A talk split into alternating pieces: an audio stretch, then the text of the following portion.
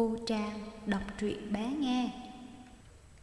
Người thợ săn và những chú chim bồ câu. Ở ngoài một ngôi làng nọ, có một cây đa rất lớn. Phía trên cây có nhiều loại chim khác nhau làm tổ. Còn dưới những tán lá, khách bộ hành thường ngồi lại nghỉ ngơi sau khi đi một chặng đường dài. Một ngày nọ, có một người thợ săn đến khu vực này và nhìn thấy trên cây có rất nhiều chim. Anh ta tìm cách đặt bẫy những chú chim này. Nhưng một con quạ đã biết được điều đó và cảnh báo cho những con chim khác. Đúng lúc này, có một đàn chim bồ câu đang bay gần đó. Chúng nhìn thấy có rất nhiều hạt thóc nên đã xà xuống ăn. Chẳng mấy chốc, chúng bị mắc kẹt trong chiếc lưới của người thợ săn.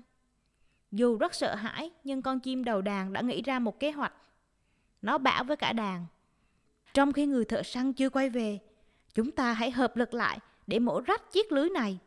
Sau đó, một con sẽ thoát ra và tìm kiếm sự giúp đỡ.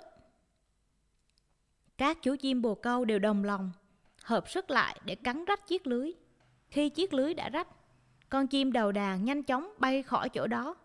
Nó nghĩ, bây giờ mình phải bay đến nhà chuột để nhờ các bạn ấy cắn rách chiếc lưới.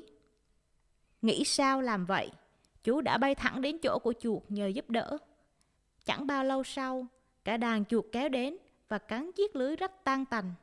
Đàn bồ câu liền bay vút lên trời cao. Cô Trang đọc truyện bé nghe.